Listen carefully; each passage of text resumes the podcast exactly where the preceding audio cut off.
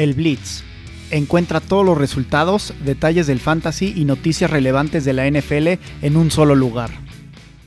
Hola a todos, bienvenidos a este séptimo capítulo del Blitz. Para los que todavía es la primera vez que me escuchan, soy Pablo Miranda, un aficionado y apasionado total del fútbol americano, especialmente los Chicago Bears. En este séptimo capítulo vamos a hablar un poco de los el, resumen de la semana, Vamos a entrar a detalle de lo que pasó, como ya solo tenemos un equipo que no ha ganado ningún partido en esta temporada. Vamos a hablar de Aaron Rodgers y todo lo que lo estuvo haciendo a mis pobres Bears el fin de semana. Del fantasy, que ahora sí se empieza a poner bueno con todos los bye weeks. Y por último, obviamente los picks de la semana, donde me quedé corto por piquear a mis Bears. Esta semana creo que va a ser muy difícil que ganen, pero pues entramos a detalle cuando toque esa sección. Si no nos siguen todavía, háganlo a través de Instagram en el Blitz-podcast. Ahí pueden dejarnos, como ya saben, sus comentarios, ideas. Si hay algo que de lo que estoy diciendo que no tiene sentido, los invito a que me comenten por ahí. Ahora sí, empecemos con el resumen de la semana 6. Empezamos con el partido de Thursday Night, donde los Buccaneers le ganaron a los Eagles 28 a 22. Jalen Hurts acabó metiendo dos touchdowns por tierra y uno por aire para hacer el partido cerrado. Tom Brady tuvo dos pases de touchdown, una intercepción y el corredor Leonard Fournette metió dos touchdowns por la vía terrestre. Tom Brady y los Buccaneers siguen manteniendo el paso y siguen marcando el paso en su división. Va a ser muy difícil que alguien logre llevarse esa división si no son los Buccaneers. El partido fue bastante más cerrado hacia el final. Los Eagles tuvieron muchas oportunidades de pegarse en el partido, pero a final de cuentas acabaron quedándose corto. Pasamos ahora con el partido que se jugó desde Londres. Los Jaguars le ganaron 23 a 20 a los Dolphins. Por fin estos Jaguars lograron su primera victoria en la temporada. No habían ganado un partido desde la semana 1 del año pasado contra los Colts y se tuvieron que esperar a cruzar hasta Londres para poder salir victoriosos. Todo esto gracias a un gol de campo de 53 yardas cuando se acababa el reloj, haciéndolo súper súper emocionante. Los Dolphins, con todo y que Tua regresó al campo y jugó relativamente bien, estaban perdidos. La verdad, algo de esto se puede atribuir a, su, a que estuvieron sin sus dos top wide receivers y sin sus dos top cornerbacks, ¿no? Entonces es muy, es muy complicado que pudieran defender y así fue como acabaron ganando los Jaguars. Ahora sí, pasamos al partido de mis Super Bears contra los Packers. En general el arbitraje estuvo fatal para ambos lados.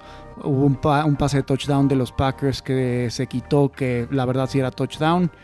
Hubo un offside que no se marcó a favor de los Bears en el que Justin Fields acabó lanzando una intercepción y acabó cambiando un poco cómo estaba controlándose el partido. ¿no? Los Bears estaban dominando, llevaban una serie ofensiva muy buena en la que anotaron touchdown y un par de series defensivas en las que estuvieron presionando muchísimo a Aaron Rodgers.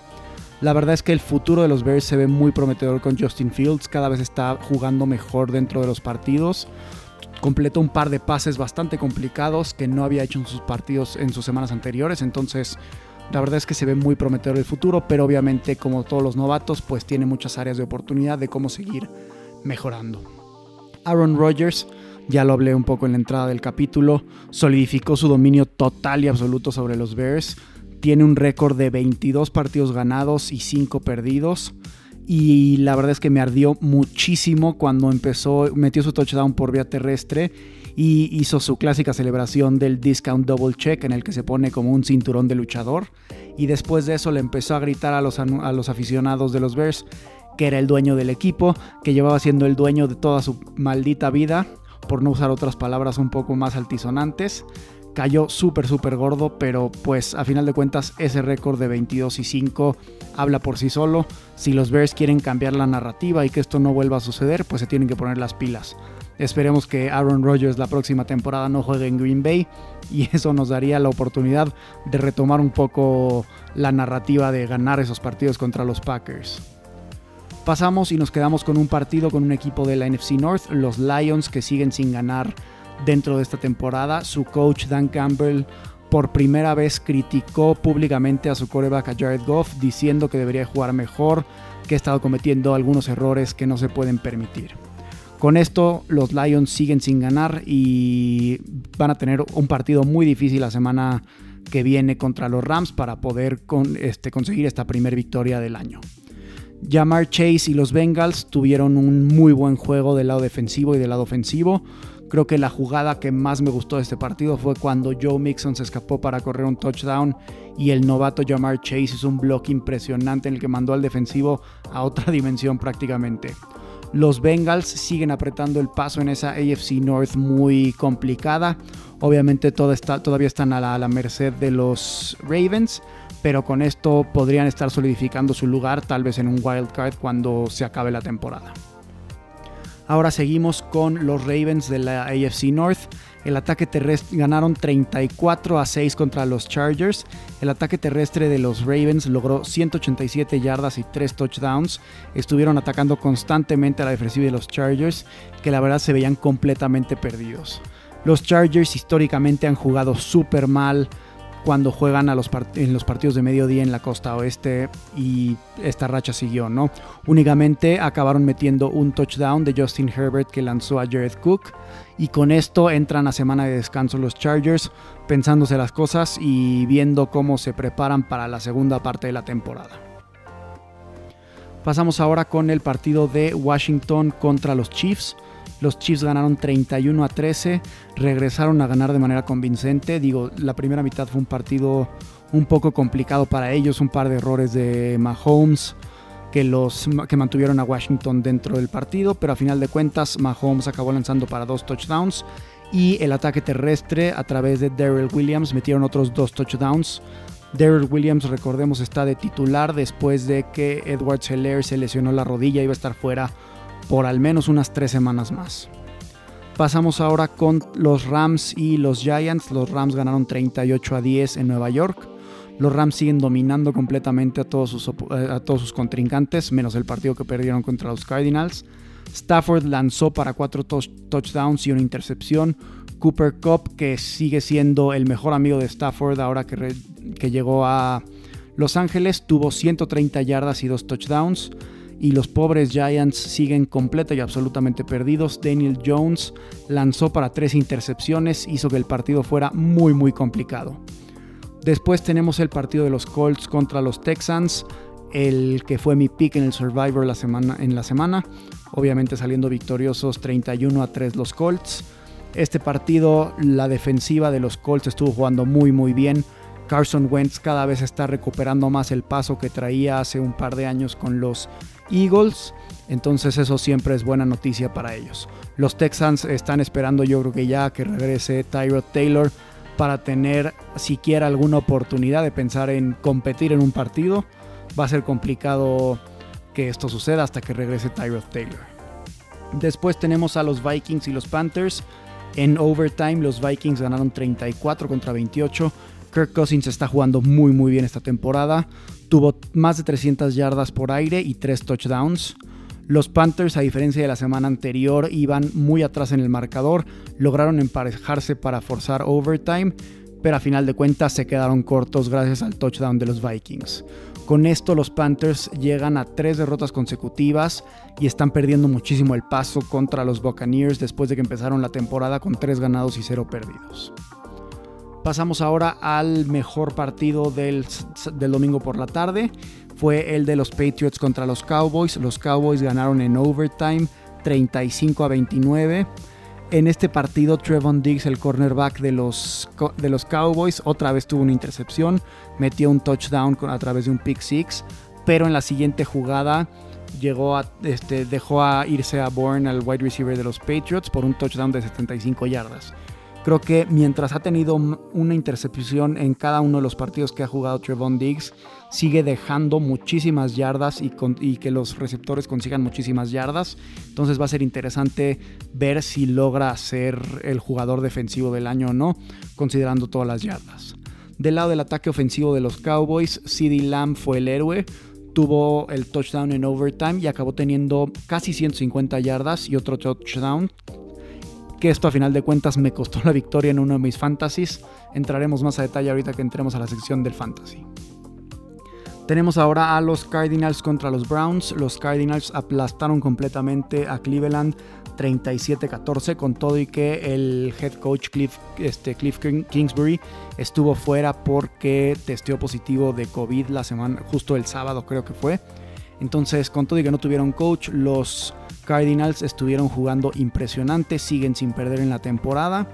Kyler Murray está jugando impresionante, yo creo que al momento es el líder o el, el primer contendiente para ganarse el MVP esta temporada. Los Browns sufrieron su segunda derrota consecutiva y se están quedando muy atrás ya en la AFC North y además de eso están perdiendo a todos sus jugadores clave en la ofensiva. Salió lesionado este Karim Hunt, salió lesionado Odell Beckham, David Njoku, el Tyrant, también salió lesionado, un par de lineros ofensivos.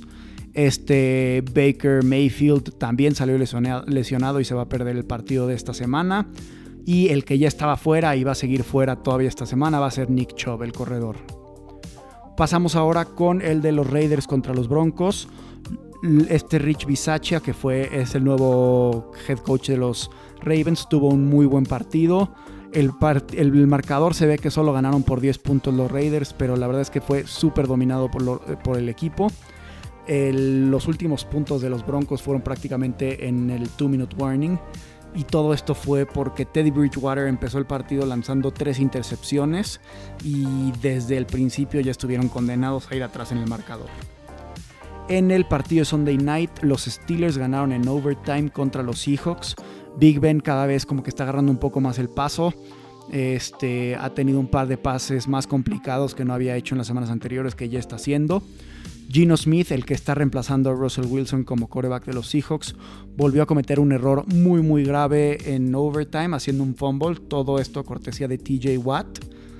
Y lo más destacado del ataque ofensivo de los Steelers es Najee Harris, el ex corredor de Alabama que es novato este año. Cada vez está agarrando más ritmo, tuvo 127 yardas totales y un touchdown. Y por último, en el partido de Monday Night tenemos a los Titans contra los Bills. Los Titans acabaron ganando 34-31 en un partido súper cardíaco que tuvo creo que 7 o 8 cambios de, este, cambios de ventaja a lo largo del encuentro. Impresionante, fue muy rifado parte de los Bills que se la jugaran en cuarta y gol. Entiendo que quisieran ir a ganar el partido, pero a mis ojos tienes que asegurar estar empatados y luego ya en tiempo extra ves qué puedes hacer. Pero a final de cuentas estas decisiones pues obviamente depende cómo te salga, ¿no?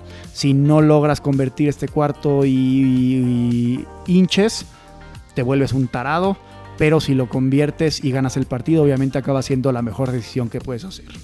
Del lado de los Titans, el ataque terrestre sigue estando imparable.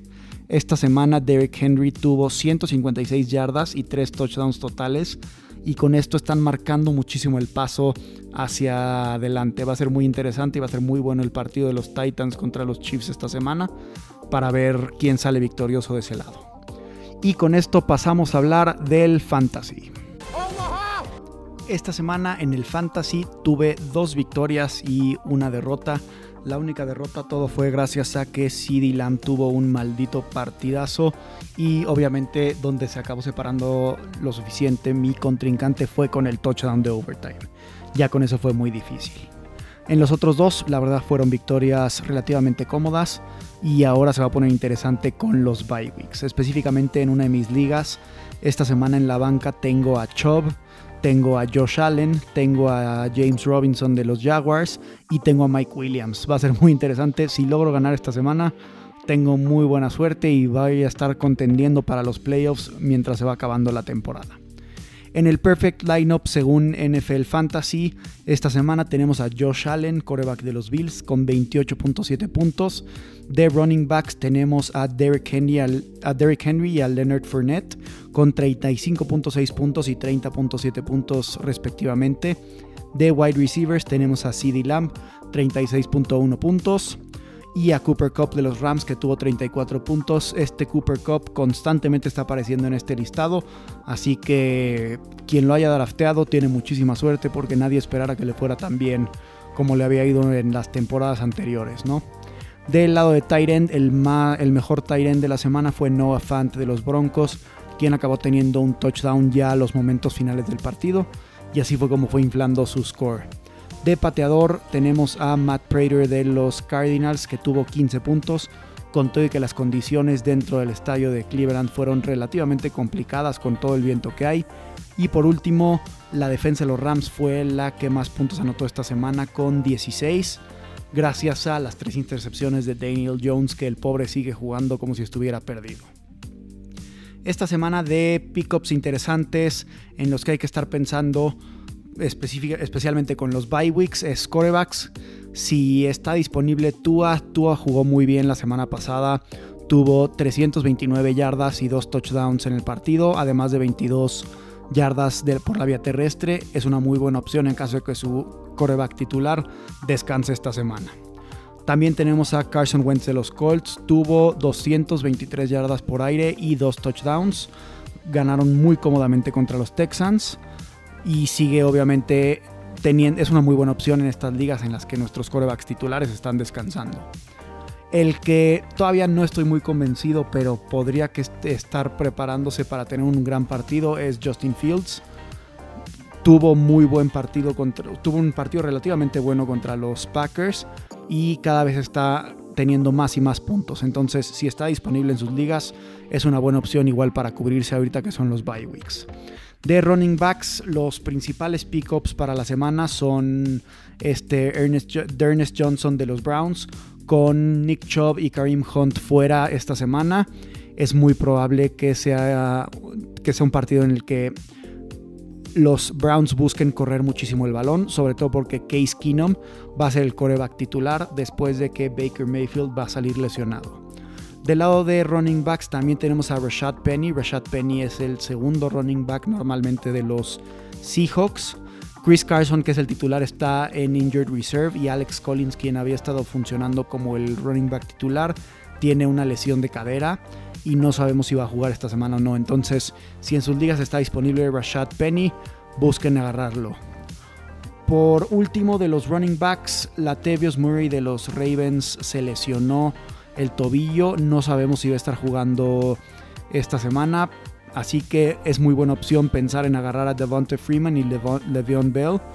En la semana Freeman tuvo este, 53 yardas y un touchdown. Bell tuvo un touchdown en el partido, entonces son buenas opciones. Igual si sus running backs titulares van a estar fuera por bye weeks. Del lado de wide receivers, Mucha gente no drafteó a T.Y. Hilton porque estaba lesionado por las primeras semanas, así que si está disponible en sus ligas, T.Y. Hilton de los Colts es una excelente opción para tener. Del lado de los Cardinals es muy importante también pensar en AJ Green. AJ Green tuvo un buen partido. Ha tenido más de 16 puntos en tres de sus últimos cuatro partidos. Entonces, igual, para los bye weeks es una muy buena opción para tener en el radar. Eh, de Titans está el Titan de los, del Washington Football Team, este Ricky Seals Jones. Estuvo jugando prácticamente todos los, este, todas las jugadas en las que se necesitaba un Tyrant para el Washington Football Team. Acabó teniendo 58 yardas y un touchdown. Es una muy buena opción y se está convirtiendo en el Tyrant 1, sobre todo por la lesión de, de Logan Thomas que sigue sin poder participar. Y otra buena opción esta semana es el Tyrant de los Colts, este Mo Ali Cox. Mo Ali Cox tiene tres touchdowns en tres semanas, así que es una muy buena opción para tener ahí pensado. Con eso vamos a pasar entonces ahora a hablar de los picks de la semana, que se va a poner bastante, bastante interesante. La semana pasada de los 14 partidos acabé atinándole a 11 de estos, me fallaron los Panthers, obviamente, los Bears, obviamente, y los Bills, que creo que nadie esperaba que fueran a perder contra los Titans, con todo y que los Titans son un muy buen equipo. Para esta semana empezamos con el partido de Thursday Night, los Broncos contra los Browns. Voy a seleccionar a los Broncos, con todo y que la mayoría de la gente cree que los Browns van a ganar pero con todas las lesiones, sus dos corredores principales, el coreback fuera, sin algunos de sus receptores, va a ser muy difícil que logren la victoria. Así que empezamos con los Broncos. Después tenemos el domingo a los Panthers contra los Giants. Van a ganar los Panthers, como ya lo mencioné varias veces en este capítulo, los pobres Giants están más perdidos que nadie. Entonces ganan los Panthers y Sam Darnold. Tenemos después a los Jets contra los Patriots en este matchup de la AFC East. vamos a ir con los Patriots que han estado jugando muy bien sus últimos dos partidos, pero nada más les ha costado encontrar esa victoria en Foxborough. Así que vamos con Mac Jones y los Patriots. Después tenemos el partido de los Chiefs contra los Titans. Los Chiefs son un equipo relativamente parecido a los Bills. Los Bills les pasaron por encima a los Chiefs y los Titans acabaron jugando bastante, bastante bien este Monday Night. Así que voy a ir con Tennessee, sobre todo porque el partido se está jugando en Tennessee.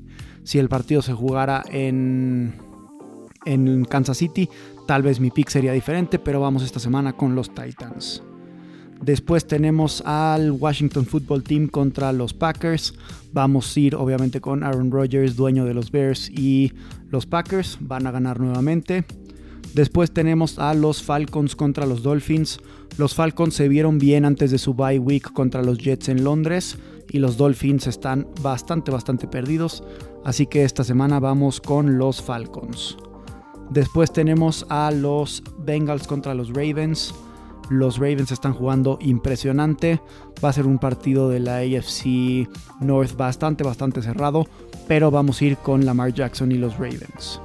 Después tenemos el regreso de Jared Goff a Los Ángeles y Matt Stafford jugando contra su ex equipo.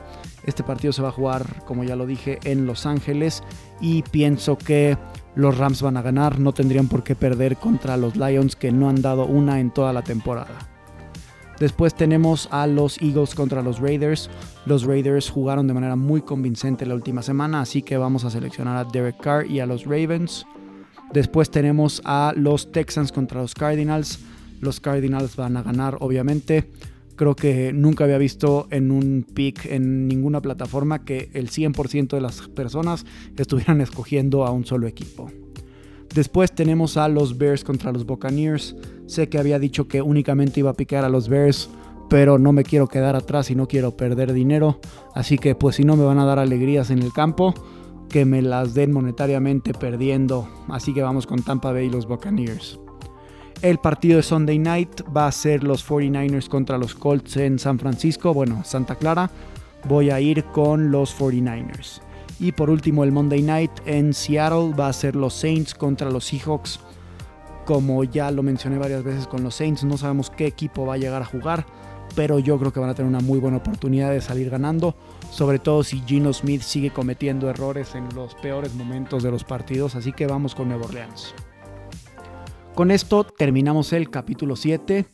Si les dejo otra vez el Instagram, el Blitz-podcast, para que ahí dejen sus comentarios. Y le deseo suerte a su equipo esta semana que ganen. Y igual si andan metiendo ahí apuestas, métanle pensando bien. Y ojalá también ganen mucho dinero. Por último, los picks para Survivor. Creo que no lo toqué cuando estaba hablando de los picks. Este, me gustan los Panthers, obviamente. Me gustan los Rams, me gustan los Cardinals.